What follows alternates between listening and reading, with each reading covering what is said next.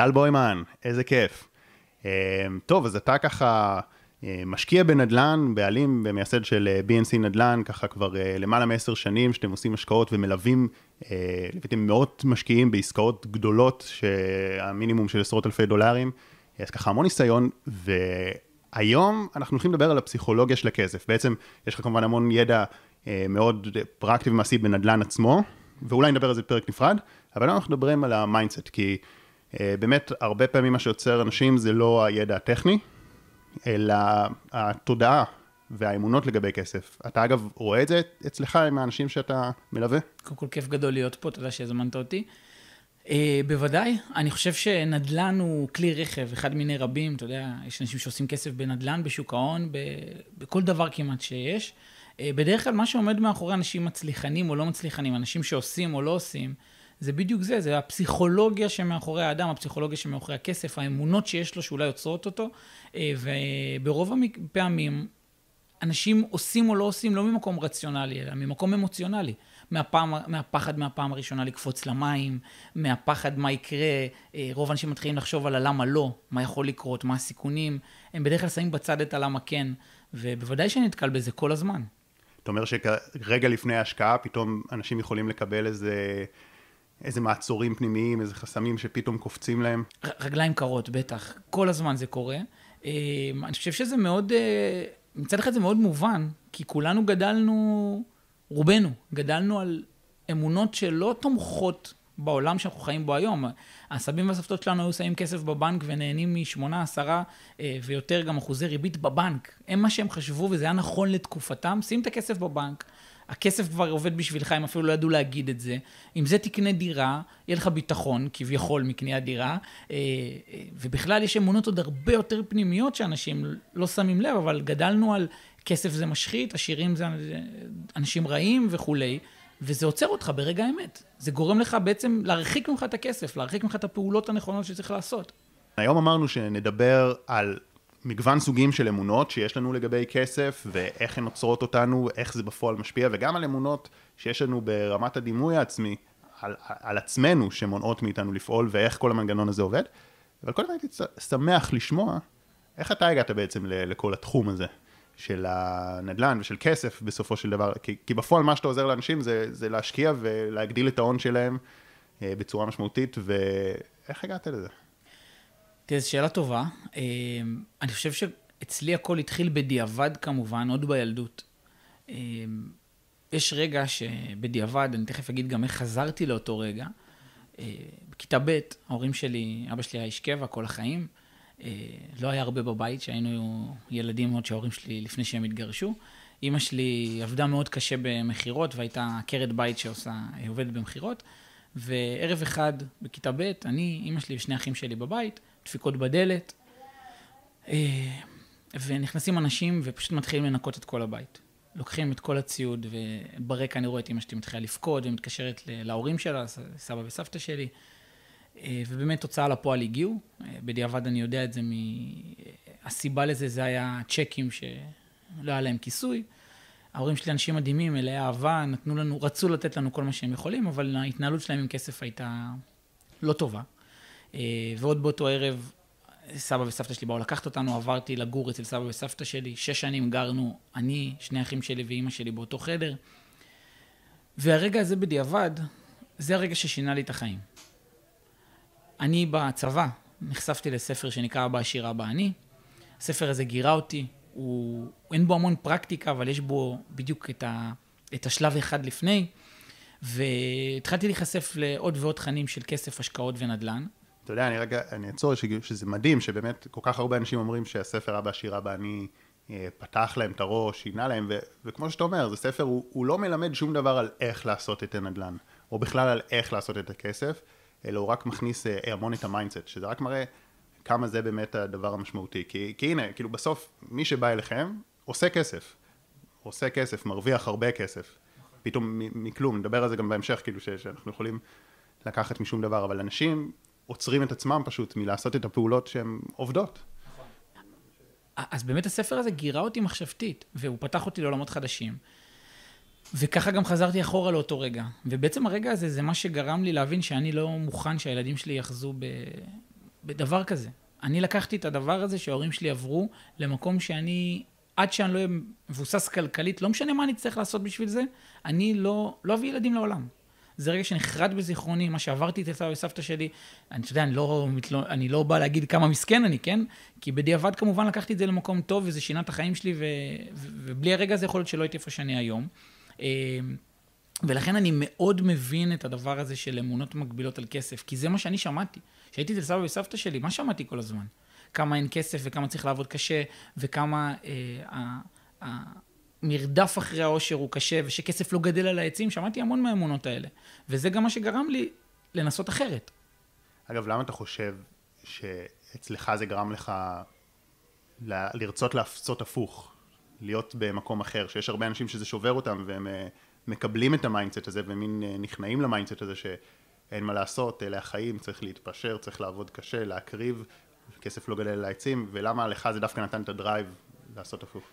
קודם כל, שאלה, שאלה מצוינת. אה, אני חושב שכל דבר בחיים, כל... המציאות היא אותה מציאות. מה שמשתנה זה איך אנחנו מסתכלים על המציאות, המשקפיים שאנחנו שמים לעצמנו. ואני, מהספר אבא עשיר אבא אני, לא הפסקתי להתפתח ולשמוע, ולקרוא ספרים ולשמוע פודקאסטים, ולהבין שבסוף ה... יש משפט של טוני רובינס שאומר, ה... אולי אני מתרגם אותו לא בדיוק אותו דבר, אבל המציאות היא קורית בשבילנו. אנחנו צריכים לקחת את זה שהמציאות קורית בשבילנו. מה שעברתי זה בדיוק מה שהייתי צריך לעבור כדי שאני אוכל להגיע למקום שאני נמצא בו היום. וזה לא שאני איזה, אתה יודע, תותח גדול בלשנות את המחשבה, אבל לאט לאט, כל פעם עוד פיסת מידע ועוד פיסת מידע, אבל בסוף זה לא רק המידע, זה גם הפעולות. כי בכל דבר שאתה עושה בחיים גם יש סיכונים, וזה בסדר להשלים עם זה.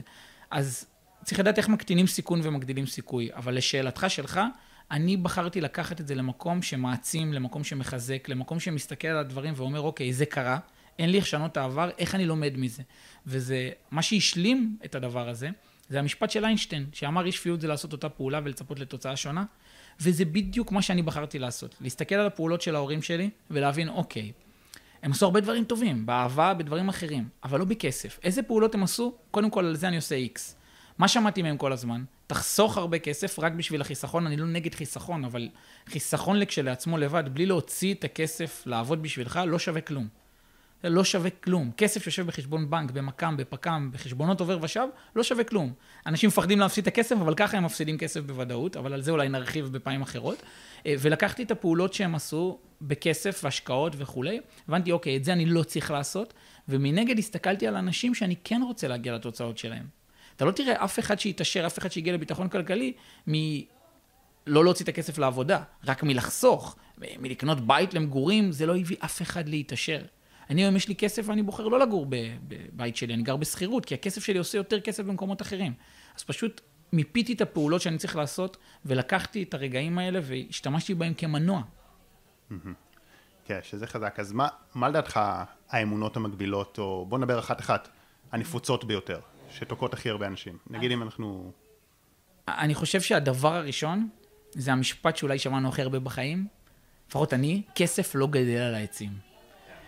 כסף לא גדל על העצים, שמענו את זה כל כך הרבה פעמים. עכשיו, דרך אגב, אם יסתכלו סטטיסטית, הכסף כל הזמן גדל. ממשלות מדפיסות כסף, הכסף כשלעצמו גדל. כסף, הוא, הוא, יש כמות מסוימת ממנו בעולם, הוא פשוט עובר מאחד לשני. שאלה רק איך, מה צריך לעשות כדי למגנט יותר כסף אלינו. כן, כסף בוודאות גדל על העצים, השאלה אם הוא באמת גדל בעצים שלנו, או בגינות של אנשים אחרים. אה, וזה שאלה, שאלה המעניינת והטובה. זה, זה חזק מאוד המשפט הזה, את זה אני לוקח לעצמי. כן. באמת השאלה שצריכים לשאול את עצמנו היא לא איפה הכסף גדל, אלא איך עושים שהוא יגדל אצלנו, מה הפעולות שמצמיחות כסף, שממגנטות אלינו את הכסף. אגב, אבל קודם כל בוא ניקח את זה בפני, כאמונה בפני עצמה, שזה הרבה אנשים מרגישים את זה. כסף לא גדל לעצים, ואם אני בכל זאת רוצה שיהיה לי כסף, אני צריך סופר להקריב את עצמי, סופר לעבוד קשה, אין דבר כזה כסף קל. אה, ואגב, האמונה הזאת יש לה יתרונות מסוימים, יש לה כוונה חיובית למי שמחזיק בה, כן? כי קודם כל זה לא, לא להתאכזב, או לא ללכת אה, על הונאות מסוימות, כי האם יש הונאות בעולם אה, הכספי? ברור, זה, כאילו, זה העולם של ההונאות שמבטיחים לאנשים, בואו תעשו כסף קל, ואז אה, לוקחים מהם וזה, ו, ויש סיבה למה האמונות האלה נוצרו אצל אנשים, זה לא סתם. אה, הבעיה היא שברגע שזה מתקבע חזק מדי, וכאמונה, ככה זה, זאת המציאות, זה מאוד מאוד חוסם להזדמנויות. ו- ואז זה גורם לנו ללכת, כמו, כמו שאתה אומר, בדרך הזאת, טוב, אז אני אשים כל חודש, זה, במקרה הטוב, אני אשים כל חודש איזשהו חיסכון בבנק, אבל שבפועל, שם הכסף לא רק שהוא לא גדל, אלא בגלל האינפלציה, כוח הקנייה שלו הולך ויורד ופוחת.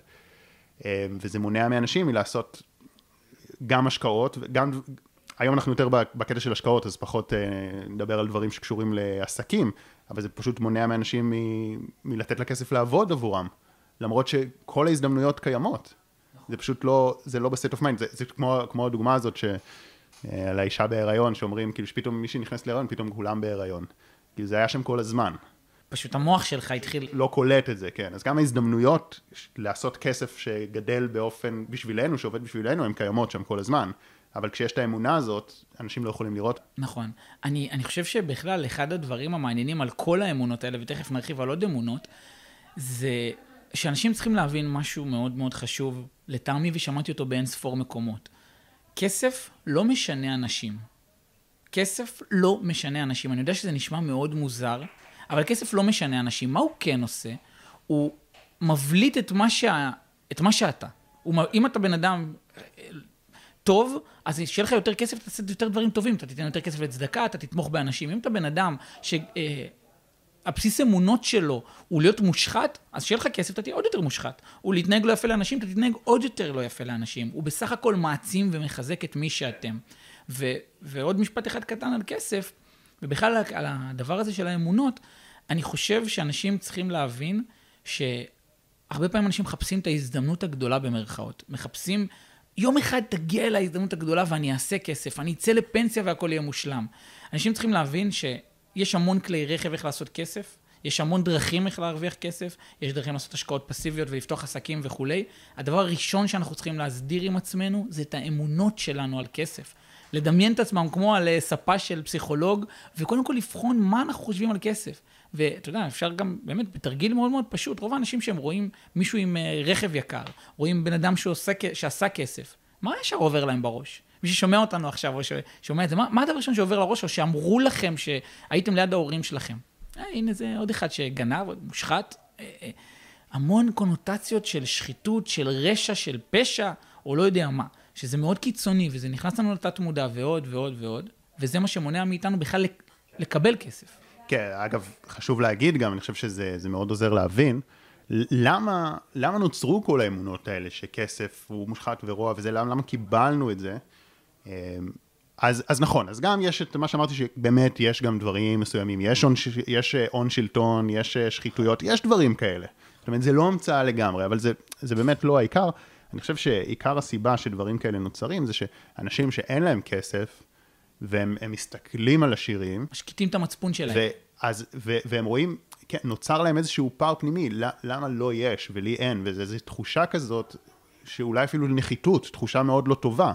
ואז הדרך אה, להוריד את, את התחושה הזאת של הפער בין מה שאני רוצה בחיים, בין אדם שאני אולי קצת מקנא בו, לבין מי שאני בפועל ומה שיש לי, זה להוריד אותו אליי, על ידי ביקורת. טוב, אבל הדרך שהוא השיג את זה, היא לא הכי ישרה, הוא מושחת, או הוא היה צריך לוותר על החיים שלו, הוא פוגע במשפחה שלו, הוא צריך להקריב המון, הבריאות שלו נהרסת. בדיוק, וכל הרציונליזציות האלה הן עוזרות לנו להרגיש עם עצמנו טוב באיזשהו רגע מאוד מאוד נתון ומסוים, זה משקיט את ה... אולי תחושת נחיתות מסוימת או מה שזה לא יהיה, אבל זה פשוט מייצר לנו ים אמונות מגבילות, שאחר כך האמונות האלה מייצרות מציאות, כי ברגע שאנחנו מקשרים לכסף משהו שלילי, אז למה ש...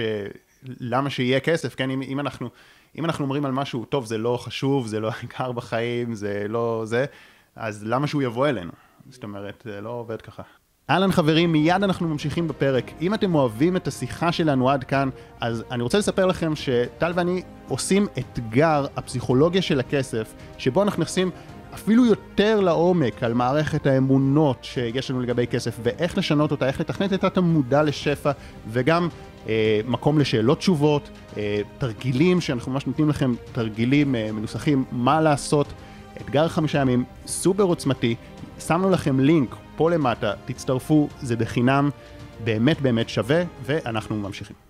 אני, אני מאוד מתחבר למה שאמרת, ואני חוויתי את זה גם בבית וגם במהלך הדרך אצלי. אחד הדברים שבאמת אנשים עושים, וראיתי את זה אצל אימא שלי המון בחיים, ואני רואה את זה עד היום, לכולנו יש פער בין הרצוי למצוי, בין איפה אנחנו נמצאים היום ומה חשבנו שנהיה או מה אנחנו חושבים שאנחנו רוצים להיות. והדרך של אנשים, האתגר האמיתי הוא להבין שאתה צריך לדעת להגיד תודה על מה שיש לך עכשיו, ולדעת שזה בסדר שאתה רוצה עוד, אבל קודם כל להגיד תודה על מה שכבר יש לך. ושכל מה שקרה, קרה בדיוק כמו שצריך לקרות, ואפשר להשתפר, אפשר לשפר, אפשר לעשות עוד פעולות שישפרו את המצב. אבל מה שאנשים עושים, בכל תחום, זה, זה לאו לא דווקא רק בכסף, זה להגיד, אוקיי, אני, אני לא צריכה הרבה. משפטים שהייתי שומע בבית, אני צריכה רק מה שאתם צריכים. של אימא שלי הייתה אומרת לנו, לילדים, אני לא צריכה הרבה בשביל עצמי. אני צריכה רק מה שאתם צריכים. זה דרך להשקיט את המצפון, והיא אישה מדהימה, וזה קורה להמון אנשים, זה דרך להשקיט את המצפון כדי להגיד, אוקיי, נכשלתי כמה פעמים בלפתח קריירה, אז אני לא צריכה הרבה בחיים, אני צריכה מעט. וזה גורם לנו לא להתקדם לעבר מה שאנחנו כן רוצים. אם אנחנו נשים לנגד עינינו כל הזמן את מה אנחנו כן רוצים, נגיד תודה על מה שיש, אבל נגיד, אוקיי, לאיפה אני מכוון? כל הזמן מול העיניים, מה היעדים? אה, יש את ה-dream את, ה, את הלוח חלומות שאנשים שמים מול העיניים, שלי יש אותו. זה משנה לך את החיים. להתחיל להסתכל על מה שאתה כן רוצה. כמו שאנשים, שהם באים לקנות רכב חדש, חושבים על טויוטה, פתאום רואים בכל מקום טויוטה, אמרת את זה קודם עם האישה בהיריון. המוח שלנו הוא מכונה מטורפת. אם אתה מראה לו מה אתה רוצה, הוא גם לא יודע להבדיל בין כן או לא. כשאתה חושב על מה אתה לא רוצה, אתה תקבל את זה. כן, אתה יודע, עלתה לי איזה מטאפורה, שתוך כדי שדיברת על הקטנה הזאת של כסף, זה לא חשוב. אתה יודע, נגיד זה כמו, אה, לא יודע, מישהו יוצא לדייט, ואז הוא רוצה את, ה, הוא רוצה את אותה בחורה, אבל כדי לא להתאכזב, כדי שהוא לא יתאכזב, הוא אומר, טוב, לא, אני לא כזה, היא בסדר, היא כזה, היא, לא אכפת לי אם זה יהיה, אבל זה כזה, כי זה מה שאנשים אומרים, לא אכפת לי אם יהיה כסף, אבל אני גם, זה לא כזה חשוב לי, כדי לא, שהוא לא יתאכזב. אבל אז, אם הוא לא באווירה, היא חשובה לי, אני רוצה אותה, אז איך זה יקרה?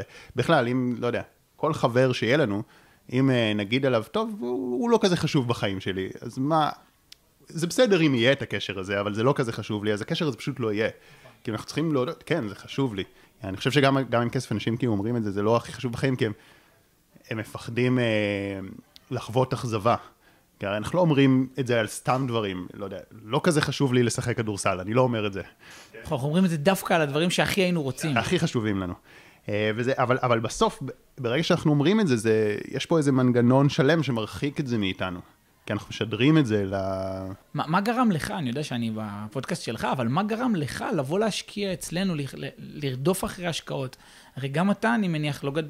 לא עשית השקעות לפני, לא גדלת אולי על זה? זו שאלה מצוינת, וזה גם נקודה להגיד, שאני לא זוכר אם אמרתי את זה, ש, שבאמת אה, ככה הכרנו, שאני השקעתי אצלכם.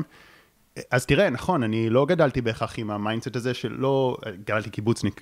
אתה יודע, זה לא, כשאני גדלתי זה גם היה עוד, ככה הסוף של הקיבוץ הישן, שעוד לא היה בכלל רכוש פרטי, לא היה רכבים פרטיים, לא היה את הדברים האלה. אה, אני עבדתי את העבודות הראשונות שלי, לא עבדתי בשביל כסף, עבדתי בשביל הקיבוץ, והקיבוץ נותן לך דברים מסוימים, אה, אבל אה, זה, זה, זה, חב...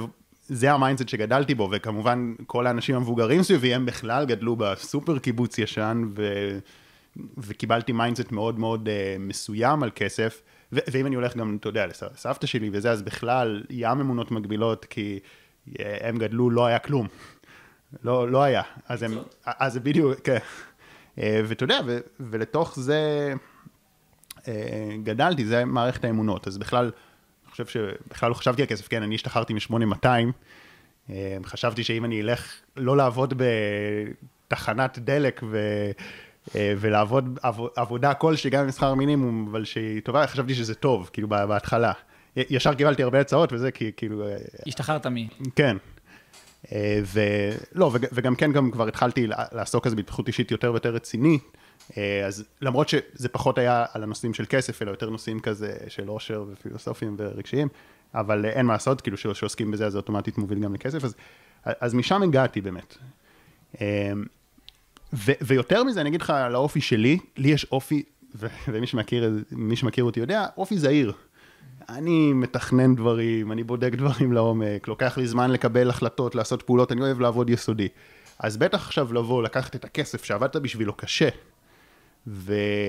ולקחת אותו, ולא רק שלא להשתמש בו, אלא לשים אותו באיזשהו, באיזשהו מקום של סיכון, כי כשאתה שם על השקעה, נכון שנדל"ן זה הרבה יותר אה, יציב מבורסה, או מטבעות קריפטו, או כל מיני דברים כאלה, זה, זה נחשב השקעה מאוד יציבה ובטוחה, עדיין יש פה איזו מידה של סיכון, אתה לא יודע מה יהיה. אה, זה לא עוד משהו שטבעי לי בכלל. אה, אני מאוד קשה לי עם הלקיחת סיכונים, ו, ג, שזה בכל התחומים בחיים. אני, אני עובד מאוד יסודי, מאוד מסודר, מאוד צעד צעד, אני לא לוקח קפיצות, אני לא שורף ספינות, אה, אבל... אז איך בכל זאת התגברת על החששות? מה שגרם לי להבין, זה שלא לקחת את הסיכון הזה, ולא לשים את הכסף בהשקעה, ולא לשים את הכסף בנדל"ן, זה הרבה יותר מסוכן. כי פשוט הבנתי בצורה שוב, בגלל שאני בן אדם שכאילו שעובד אה, מחושב, וזה אולי יהיה נושא לפרק הבא שלנו האמת, לפרק נוסף, ש, שיש פה איזושהי מתמטיקה מאוד ברורה, שאם אני שם את הכסף הזה, והוא עושה איזושהי מידה של ריבית, ואחר כך יש ריבית על הריבית, וזה לא, לא ניכנס פה עכשיו יותר מדי לעומק של זה, כי זה באמת נושא נפרד.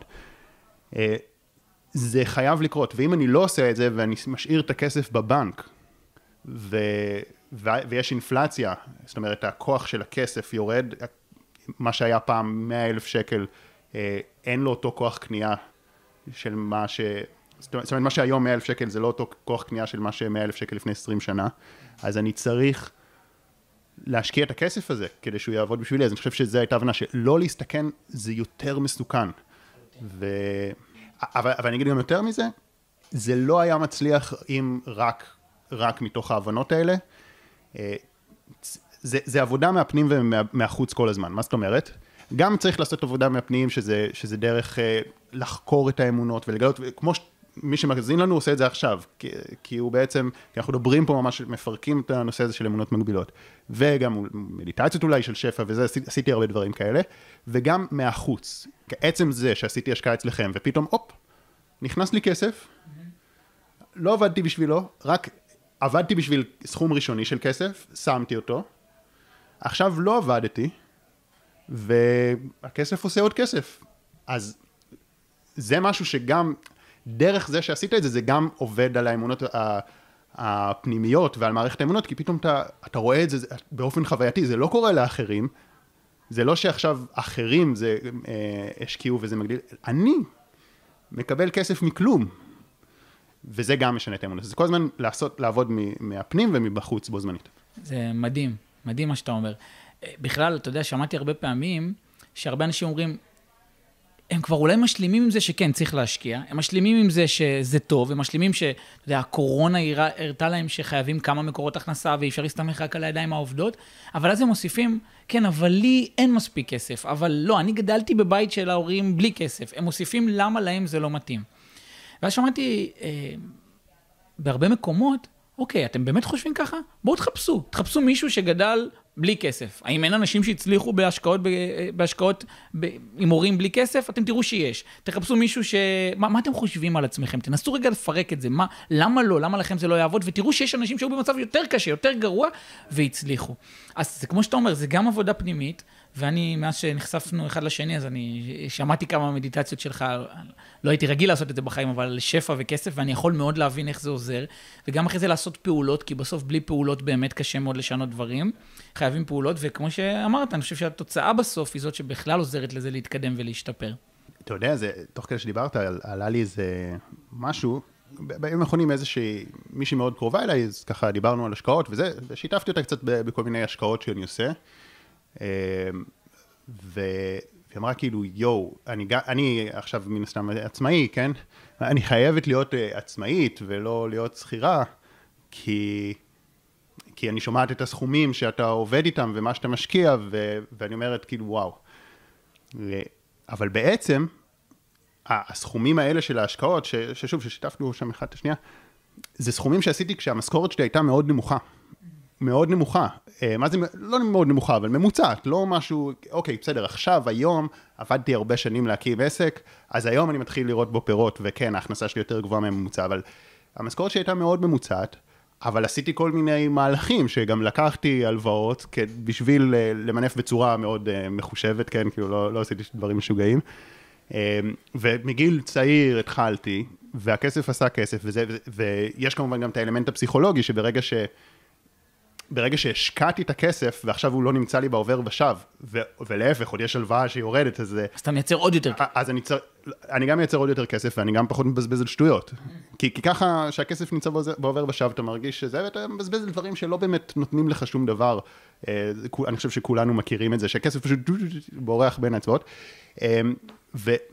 ואני חושב ש, שזה הקטע, כי, כי אני התחלתי שלא, אז אנשים מסתכלים ואומרים, טוב, בסדר, בטח... אה, שחר יכול להשקיע כי הוא מרוויח הרבה. אבל זה נכון שהיום, אחרי הרבה שנים שאני עובד על העסק שלי, אז יש כבר הכנסות שהן מעל הממוצע. אה, אבל היו לי הכנסות מאוד ממוצעות, ועדיין צברתי איזשהו סכום, ש, ש, לא אה, מטורף, אבל הרבה יותר מרוב בני גילי, בגלל הפרקטיקה הזאת. ש, ש, ו, ואני חושב שגם אם לא הייתי מגדיל את ההכנסות שלי, עדיין הייתי יוצר עצמי, יצרתי לעצמי איזשהו ביטחון כלכלי, בלי קשר לגודל ההכנסה שהיא מיוחדת. זה בטח נושא בפני עצמו, אבל מי שלא יודע לנהל אלף שקל, לא יודע לנהל עשרת אלפים ולא יודע מאה אלף. הוצאות הכנסות של משק בית, של עסק, זה... יש אנשים שיכולים להרוויח מאה אלף שקל בחודש ולהיות במינוס, כי הם לא השקיעו, עבדו ולמדו איך לעשות, איך לנהל משק בית, איך לנהל עסק, שזה אותו דבר מבחינתי. ו, ומה שאתה אומר, אני מאוד מתחבר לזה. אנשים צריכים ללמוד איך להשתמש בכסף שלהם בצורה נכונה. וגם אנשים שאין להם, חושבים שאין להם כסף, וזה בכלל נושא בפני עצמו, יש המון דרכים, כמו שאמרת, למנף כסף, להוציא כסף מקירות, מבתים שיש להם ובלי משכנתאות, מפנסיות, מקרנות השתלמות, גם אם לא מושכים אותם, אלא לוקחים הלוואות, מינוף חכם. זה בכלל נושא בפני עצמו. אבל לפי דעתי, אה, זה בדיוק כמו שאתה אומר, צריך כמה שיותר מהר ללמוד איך לנהל את הכסף שלך, להוציא אותו לעבוד בשבילך, לייצר כמה מקורות הכנסה, ולעבוד על השפע, על איך משנים את המחשבה שלנו, כדי למגנט אלינו את הכסף. לגמרי. אז בואו נדבר גם, דיברנו עכשיו על הרבה אמונות מקבילות שיש לנו לגבי כסף שקיבלנו, ושלאנשים יש איזושהי תודעת מחסור גם, וזו תודעה שכסף לא גדל לעצים, אז הם, הם פשוט לא רואים את ההזדמנויות, וגם אם הם רואים את ההזדמנות, זה מרגיש להם עובדים עליי, או שהם לא מעזים לקחת את הסיכון, כי הם כל כך בתודעת מחסור, אז זה כל מיני אמונות שיש לנו לגבי כסף. אבל עכשיו יש עוד סוג של אמונות, שזה האמונה של אה, מי אני, האם אני בן אדם שיכול להרוויח, האם אני מישהו שמגיע לי, כי, כי אנשים גם יכולים להגיד, אוקיי, אני מסכים כסף גדל על העצים, אבל באמת לא גדל על העצים שלי. אמ, ו, ואני לא, זה, זה מין תחושה פנימית כזאת של בן אדם, של כן, אני רואה, אנשים מתעשרים סביבי, אבל זה לא קורה לי, אצלי הכסף חומק מבין האצבעות, אני לא מצליח להחזיק בהצלחה, גם אם אני משיג אותו, זה לא, זה לא ממשיך, אגב, זה, זה משהו שאתה... אני חושב ש, שזה משהו ש... אולי זה, זה האמונות הכי קשות שיש לנו, כי בעצם, במילים אחרות, מה שאמרת, לטעמי ככה, אני אה, מפרש את זה, אנשים שמים את עצמם בתוך מלבן ואומרים, אוקיי, זה מה שאני שווה. אני שווה 5,000, אני שווה 10,000, אני שווה 15,000 שקל בחודש. בעצם אנחנו מגבילים את עצמנו. יש אנשים שמאמינים, אפילו בתורה יש המון, אה, אה, השפע יורד, אומרים, השפע יורד מלמעלה. השאלה אם אתה קליק מלא, אתה לא יכול לקבל אותו, או שאתה מרגיש שאתה יכול לקבל את זה. ואלה האמונות אולי הכי מאתגרות לעבוד על זה. לדעת שקודם כל הכל אפשרי. אין מחסום, אתה יכול להרוויח 100 אלף, אתה יכול להרוויח מיליון, אתה יכול להרוויח 10 מיליון. עכשיו, כסף, גם צריך לזכור, הוא אמצעי. הוא לא, הוא לא רק מטרה. אי אפשר להגיד שהכסף הוא מטרה, הוא אמצעי לעשות המון דברים. אז אולי גם לזה זה עוזר למצוא קודם כל את הלמה, למה אני רוצה כסף, מה אני צריך לעשות איתו וכולי, אבל גם באמת לעבוד על זה שאני שווה. אני שווה, אני... כל אחד מאיתנו הוא, הוא עולם ומלואו, אנחנו יכולים להרוויח כמה שאנחנו רוצים, אנחנו יכולים להיות הרבה יותר טובים, וככל שנפסיק להשוות את עצמנו לסביבה, אלא לעצמנו, איך אני משתפר מאתמול, איך אני יותר טוב, אז גם האמונות האלה, אנחנו נוכל לעבוד עליהן, על כמה אני שווה בפני עצמי, כמה אני שווה, איך אני מתקדם. כן, נגעת פה בנקודות חזקות, האמת ש...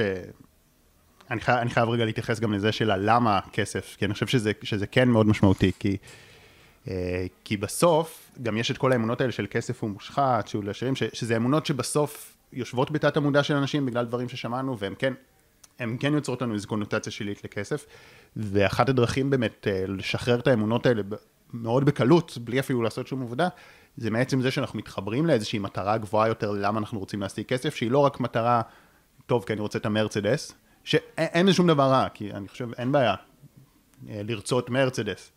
אה, פשוט בשביל להניע את המנגנונים הפסיכולוגיים שלנו בצורה החזקה ביותר, זה לא, זה לא יכול להיות רק אמביציה. זאת אומרת, מה הכוונה? אמביציה זה איזושהי מטרה שהתועלת שלה היא פשוט לתענוגות אה, שלי, למותרות שלי, לעצמי, או, אפילו למוניטין שלי, כן? שאני, יהיה לי יותר כסף אז אני ארגיש יותר מעמד חברתי, או כל מיני דברים כאלה. אין, אין בזה רע. אבל אנחנו צריכים גם איזושהי מטרה שהיא גדולה מעצמנו. אה, שזה, שזה יכול להיות כמובן לדאוג לאנשים הקרובים לנו, וזה יכול להיות יותר גדול, לעשות איזה משהו משמעותי. אני חושב שזה, ש, שברגע שיש לנו איזושהי מטרה כזאת, זה נותן לנו כוח גדול להתגבר על מכשולים, להתגבר על פחדים, לשחרר אמונות מגבילות. אני עד שהילדים שלי, אמה ויובל, אה, הגיעו לעולם, וגם היום שהם נמצאים, אמנם היום אני במקום כלכלי הרבה הרבה יותר טוב, אבל אמרתי לך וסיפרתי את זה פה למילה, הלמה שלי, היה לי מאוד ברור שהתחלתי להיחשף לכל העולם הזה של הלמה, וזה אותו רגע שההורים, של, שההורים שלי התגרשו, אותו יום. ושאני, אני, זה כל הזמן נגד העיניים שלי. לא הפסקתי, אני חושב, בכל ההתחלה שלי בעולם הנדל"ן ובעולם העסקים, שאני צריך לייצר לי ביטחון כלכלי כדי שהילדים שלי, לא משנה מה יקרה, לא יחזו במה שאני חזיתי. לא, לא יחוו את זה, לא ירגישו את זה, לא יקבלו כן, את זה. אתה, אתה, אתה גם, אני חושב, עושה גם אפילו יותר מזה, זה כמובן מאוד חזק. אני חושב, אתה גם עוזר לאנשים להתגבר על הפחדים שלהם ו- ולעשות השקעות. כי זה מעבר לפחדים, כן? כי,